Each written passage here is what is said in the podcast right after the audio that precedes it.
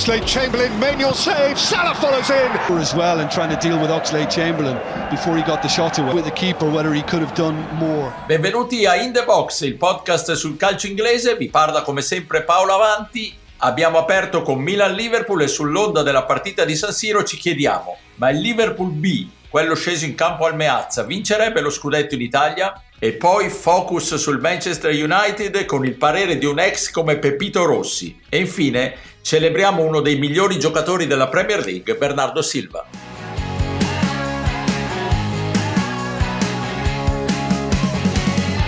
Ci dispiace tanto uscire dall'Europa perché era il nostro obiettivo. Chiaro che sapevamo delle difficoltà del girone, delle difficoltà della partita di stasera. Sarebbe servito, credo, più ritmo e un po' più di qualità, purtroppo non ci siamo riusciti. Siamo mancati nel ritmo, nella velocità e tecnicamente. Così Stefano Pioli, l'avete sentito, commenta con la consueta onestà e lucidità la sconfitta del suo Milan contro il Liverpool. E quello che ha davvero impressionato della partita di martedì sera è stato in effetti il divario tra le due squadre, tanto da farci chiedere un po' come provocazione, ma fino a un certo punto, se il Liverpool B che si è presentato a San Siro potrebbe vincere lo scudetto qui in Italia. Ne parliamo con i miei abituali compagni di viaggio, Stefano Cantalupi. Ciao Stefano. Ciao, bentrovati a tutti. E da Londra Pierluigi Giganti. Ciao Pierluigi. Ciao ciao. Allora, io ero a San Siro e mi ha colpito davvero come la squadra di Klopp con tre ragazzini e 4-5 riserve nell'11 titolare e un atteggiamento tutt'altro che arrembante e combattivo ha sostanzialmente gestito con tranquillità la partita, ha dominato nel possesso palla, è stato più pericoloso e soprattutto ha dato una sensazione di superiorità tecnica e atletica spaventosa. Stefano, hai avuto le stesse sensazioni? E soprattutto questo Liverpool per te, questo Liverpool così a mezzo servizio, vincerebbe lo scudetto in Italia? Ma allora, eh, sono discorsi sempre belli perché tanto non hai la controprova, quindi puoi serenamente sbilanciarti, ma io, per come la vedo io, eh, magari non vincerebbe la Serie A degli anni scorsi, nel senso che l'Inter di Conte su 38 giornate in un campionato come quello italiano ha la solidità per fare una quantità di punti pazzesca come la Juve di Allegri, ma la miglior Juve quella del primo ciclo. Eh, non so se una squadra, diciamo che comunque ha degli elementi buoni ma non straordinari, ma che ha altissimo ritmo come il Liverpool che che si è visto a San Siro riuscirebbe a tenere quel passo per tutte le giornate. Secondo me invece in questo campionato di Serie A italiano avrebbe buone chance di vincerlo, più che altro perché fa una cosa molto molto diversa da tutti gli altri. In Italia si gioca un altro tipo di calcio e il Milan che dovrebbe essere la squadra più abituata a dare fisicità, a strappare, insomma abbiamo fatto tanti articoli parlando dell'età media a parte Ibra, giovane dei rossoneri che è sempre stato un punto di forza, l'atletismo, la fisicità, l'intensità, tutte le cose che hanno portato il Milan da essere una squadra da settimo posto a essere una squadra da secondo primo posto insomma eh, il Liverpool è andato nettamente sopra come capita alle squadre che fanno non lo stesso gioco perché non fanno lo stesso gioco però che hanno delle caratteristiche simili. La più forte tende a venire fuori. Chiudo dicendo che secondo me la cosa più interessante di vedere il Liverpool anche il Liverpool B tra virgolette sarebbe secondo me la possibilità di un contagio nel senso che avere anche solo una mosca bianca che in Serie A gioca quel tipo di calcio, io credo farebbe venire a molte altre squadre, molti altri allenatori, la voglia o la tentazione di provare a fare qualcosa di diverso. In Serie A si gioca veramente quasi sempre lo stesso tipo di calcio, lo, lo vedi, le, le partite le, ne vedi tante veramente troppo uguali e le differenze poi alla fine sono, sono abbastanza minime. A me, tra l'altro, della partita dell'altra sera ha colpito come eh, i Reds abbiano giocato nel loro modo, seppure a un'intensità più bassa rispetto al solito. E i, i, giovani si trovavano a memoria e ti dà l'idea che c'è un modello di gioco che viene applicato a tutti i livelli, a tutte le età nel mondo Liverpool. Ti dà l'idea che i giovani spesso si allenano con la prima squadra, per cui il Williams o il Morton della situazione sapevano subito a chi dare il pallone, sapevano subito come gestire la, l'azione. E poi anche un livello tecnico veramente altissimo. Lo stesso Phillips, che è un lungagnone centrale difensivo, ai tempi sarebbe stato il classico inglese capace di stoppare un pallone, ma forte atleticamente. Gli ho visto fare un lancio millimetrico per Mané che in Italia pochi saprebbero fare, o comunque non pochi, ma, ma non tantissimi, ecco diciamo. Pierluigi, sei d'accordo con questa analisi che stiamo facendo? Fino a un certo punto, perché mh, mm, io penso che effettivamente il Liverpool, le riserve del Liverpool siano molto attrezzate in alcuni reparti, perché davanti potrebbero giocare Firmino o Jota, Origi ed uh, Elliott, sono anche molto molto forti a centrocampo, perché supponendo che i titolari siano Fabinho, Thiago e Henderson, la panchina sarebbe formata da Milner, Oxley Chamberlain, il Super Baby Morton, uh, Kay, Keita, Minamino, Curtis Jones. Dove invece inizio a vedere qualche scricchiolio, secondo me, in difesa.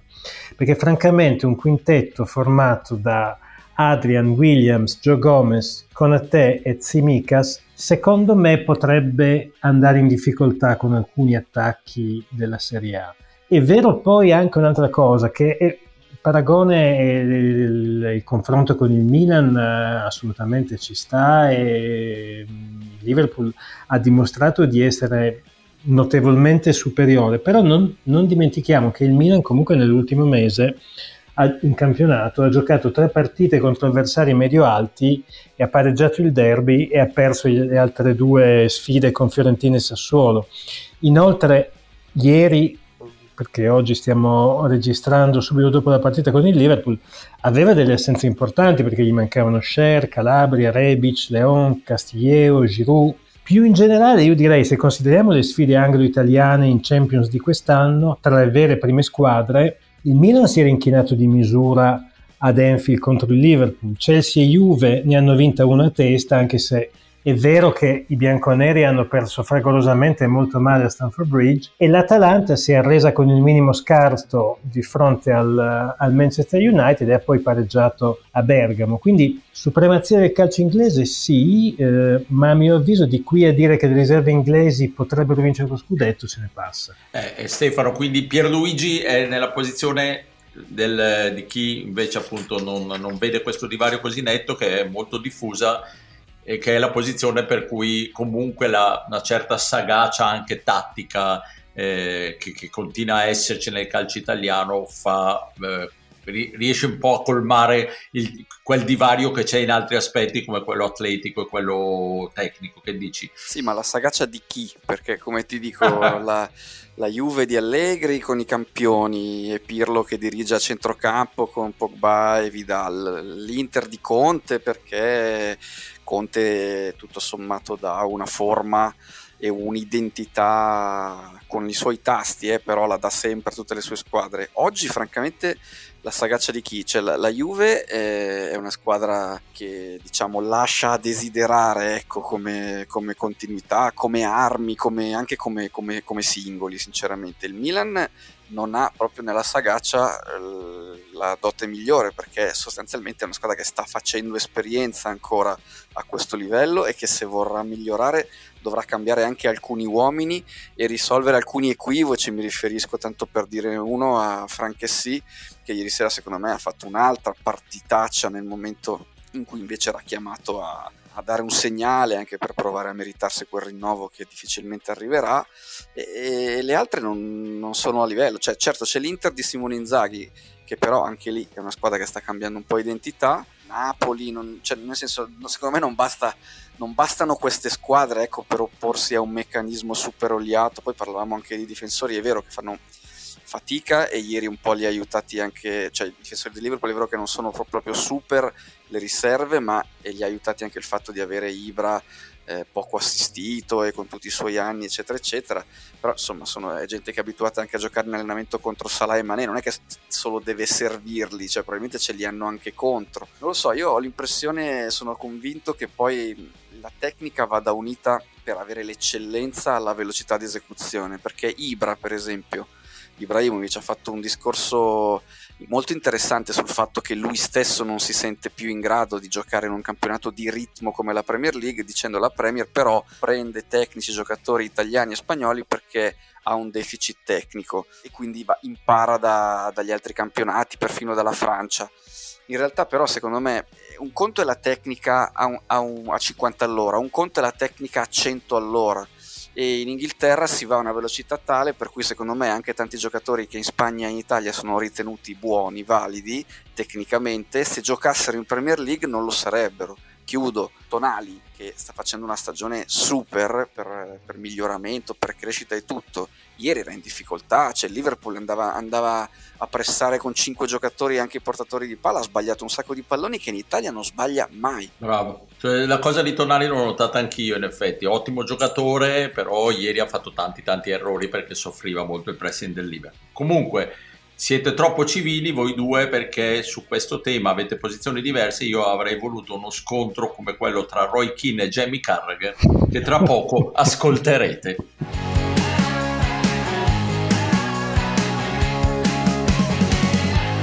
You, we, speak about goal scorers or whatever position you are, you bring your own input to the game. But it's a team game. So you think it's a mistake signing Ronaldo? But Ronaldo was never oh. going to get Man United back winning league titles. What was the point in signing him? To come back oh, and win trophies. He's just winning trophies. What did, did you win? Did you win the FA? Did you win the FA Cup? Did you like winning the FA Cup? Yeah, to come back to win the FA Cup and get the Champions League. They've got the next. They've got the next round of the Champions League. How much do you think that's worth to the club? If you're looking at the business side of it. Abbiamo aperto come promesso il capitolo United con questo litigio televisivo che in Inghilterra ha fatto molto scalpore tra Roy Keane e Jamie Carragher. Tema Cristiano Ronaldo. Per Keane giocatore intoccabile che sta giustificando il ritorno allo United a suon di gol. Per Carragher giocatore che ormai sente l'età, che può essere un problema e che è giusto che ogni tanto resti in panchina o venga sostituito. Un vecchio tema già dibattuto anche qui da noi e adesso magari lo riprendiamo cercando anche di capire un po' le prospettive dello United con Rangnick, ma prima Stefano tu hai sentito Pepito Rossi che ti ha detto qualcosa sullo United, giusto? Eh sì, assolutamente, insomma, lui vecchio cuore, nato calcisticamente a livello professionistico lì sostanzialmente, conosce bene l'ambiente, ci è tornato anche a fare uno stage qualche tempo fa, insomma, quando ancora cercava di ritornare a essere un giocatore professionista e questa che ascolteremo è l'impressione che lui ha avuto di quella situazione. Benissimo, ascoltiamolo allora.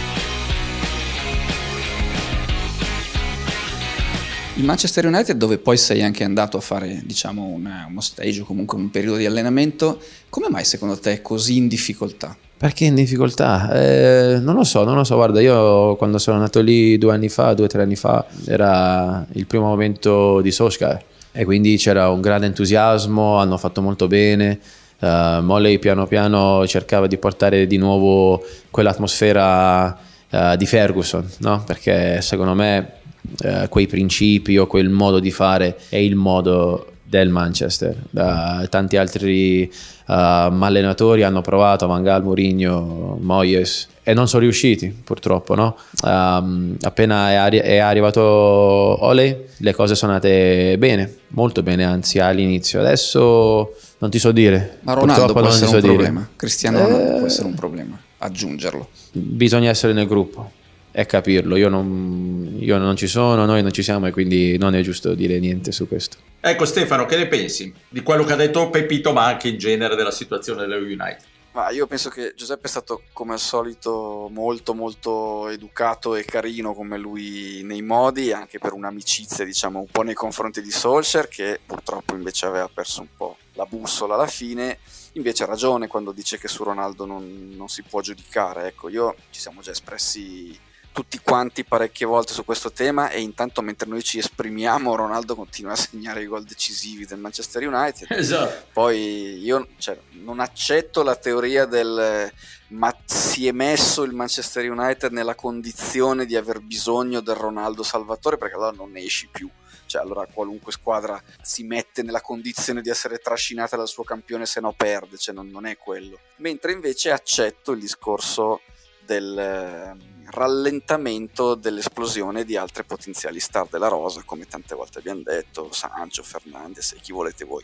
E Rangnick come lo vedi? Ma Rangnick, io diciamo che se, se giubilerà Wan Bissaka come mi sembra sia intenzionato a fare e altri, e altri dannosissimi giocatori dello United parte per, con, con l'1-0 per quanto mi riguarda, cioè con, con la mia fiducia. Devo dire che eh, sono curioso perché comunque ha questa nomea riconosciuta quasi con un plebiscito di santone organizzatore, tutti quanti la riconoscono, però insomma, a parte che è un po' di tempo che non allena ad alto livello e forse ad altissimo livello mm, non so se l'ho ancora visto sinceramente. E lo United vuol dire allenare ad altissimo livello. E poi a Mosca cioè è meglio che non torna perché eh, i tifosi della Locomotive non è che siano proprio stati gasatissimi ecco, da, come, da come li ha portati dall'Europa League fino al settimo posto o qualcosa del genere. Cioè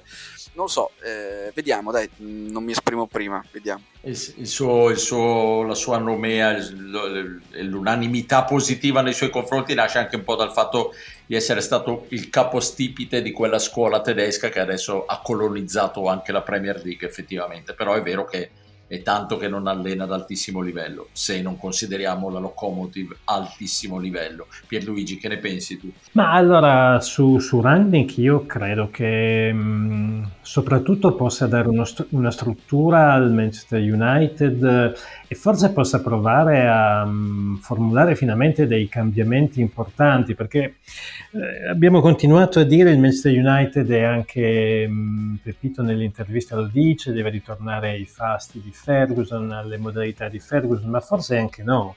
Cioè forse è anche bene che arrivi qualcuno che veramente cambi completamente il vecchio Manchester United e lo proietti verso un nuovo mondo perché non, possiamo sempre ritornare a quello che era. E forse Rannick è in grado di spezzare il um, filo conduttore che riporta il Manchester United ai suoi vecchi momenti, a dare un gioco nuovo, a provare a inserirlo in questa filosofia teutonica del nuovo calcio. Insomma, vediamo, per il momento non è che abbia cambiato tantissimo perché comunque al di là dei due laterali, dei quali uno è assente, cioè Shaw più che altro per infortunio, non mi sembra che ci siano state delle variazioni devastanti anche a livello di effettivi. Eh, però è chiaro che insomma, il suo modo di giocare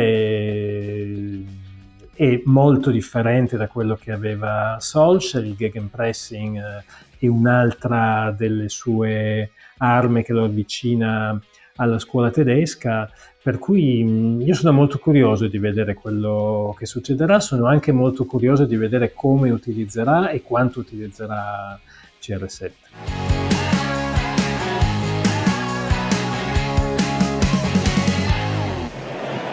Well, Grealish was taken out. The referee's way play on. Actually, it's a good advantage. Bernardo Silva scampering through. Gundogan stopped by Backman. Comes back to Bernardo Silva. He's on fire! Is there a player anywhere in the world in better form right now than Bernardo Silva? Scored that wonder goal at Villa Park. And he's got himself another today. Va bene De Bruyne, va bene Foden, va bene Grealish e altre stelle del Manchester City, ma Pierluigi a impressionare del, nella squadra di Guardiola c'è un giocatore meno reclamizzato ma dal rendimento clamoroso, Bernardo Silva. Eh sì, noi pensavamo che tre anni fa, nella stagione del testa a testa tra City e Liverpool, Silva fosse all'apice della sua carriera, infatti quell'anno fu il Player of the Year per um, i Citizens. Però forse ci sbagliavamo perché il Silva di questa versione, di, di, quest'annata è assolutamente inarrivabile. Uh, ha lasciato da parte un po' quei mal di pancia delle due scorse estati in cui sembrava addirittura che volesse cambiare aria ed è secondo me il vero trascinatore del club di Guardiola. Già dalle cifre, perché in quell'annata meravigliosa che ebbe, segnò 7 gol in 36 presenze. In eh, questa stagione ne ha già fatti lo stesso numero in 14. Lui è, insomma, è un giocatore della tecnica sopraffina che è continuamente in movimento, no? sia per, per, dettare le opzioni di passaggio ai, ai, propri compagni, ma sia anche per rincorrere e mordere le caviglie agli avversari, perché Bernardo Silva sembra un giocatore così elegante, tecnico, ma in realtà anche dal punto di vista della fase difensiva è molto molto prezioso nel meccanismo del City. Ovviamente è poliedrico perché è vero che secondo me la versione migliore di Silva è come intermedio nei tre di centrocampo, ma lui può giocare falso 9, può giocare esterno offensivo.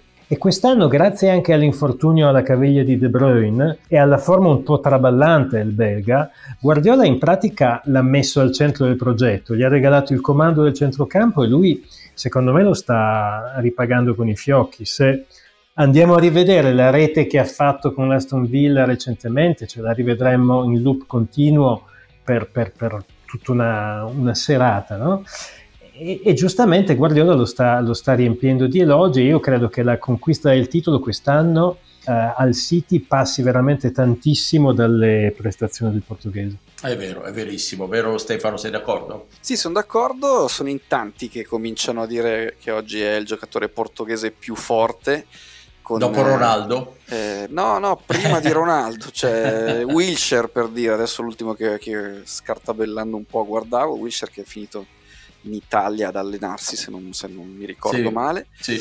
E, ma non è l'unico, insomma, chiaro che quando si parla di Messi e Ronaldo eh, c'è un timore reverenziale, però è evidente che in questo momento insomma, sono giocatori che hanno superato, sono Messi quasi a 35, Ronaldo over 35, quindi ci sta che qualcuno, qualche connazionale sia alla fine più produttivo. Bernardo Silva sicuramente è il giocatore del momento, a me piace una cosa che, che, notavo guardando le ultime partite del City in cui giocava lui, e cioè che mi sembra abbia una licenza totale di fare quello che vuole. Non è ovviamente così, nel senso che è chiaro che ci sono dei meccanismi di gioco che Guardiola impone, chiede, eccetera, eccetera, ma è un giocatore che ho visto andare anche uno contro sei in certi momenti, senza che Pep battesse ciglio. Uno, perché si fida del fatto che non perderà il pallone, due, perché, forse come diceva proprio anche Pierluigi, il contributo che comunque dà la squadra in tutte le fasi eh, gli dà la possibilità poi di divertirsi un po' col pallone tra i piedi. No? Uno pensa al gioco di Guardiola e dice no,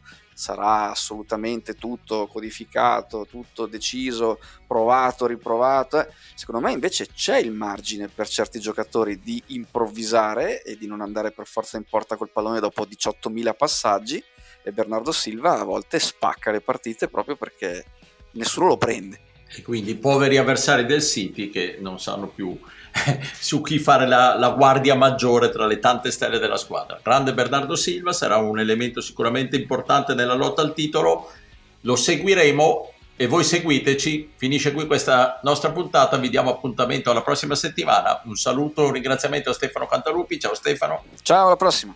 E un saluto al londinese Pierluigi Giganti, ciao Pierluigi. Ciao, buona settimana a tutti.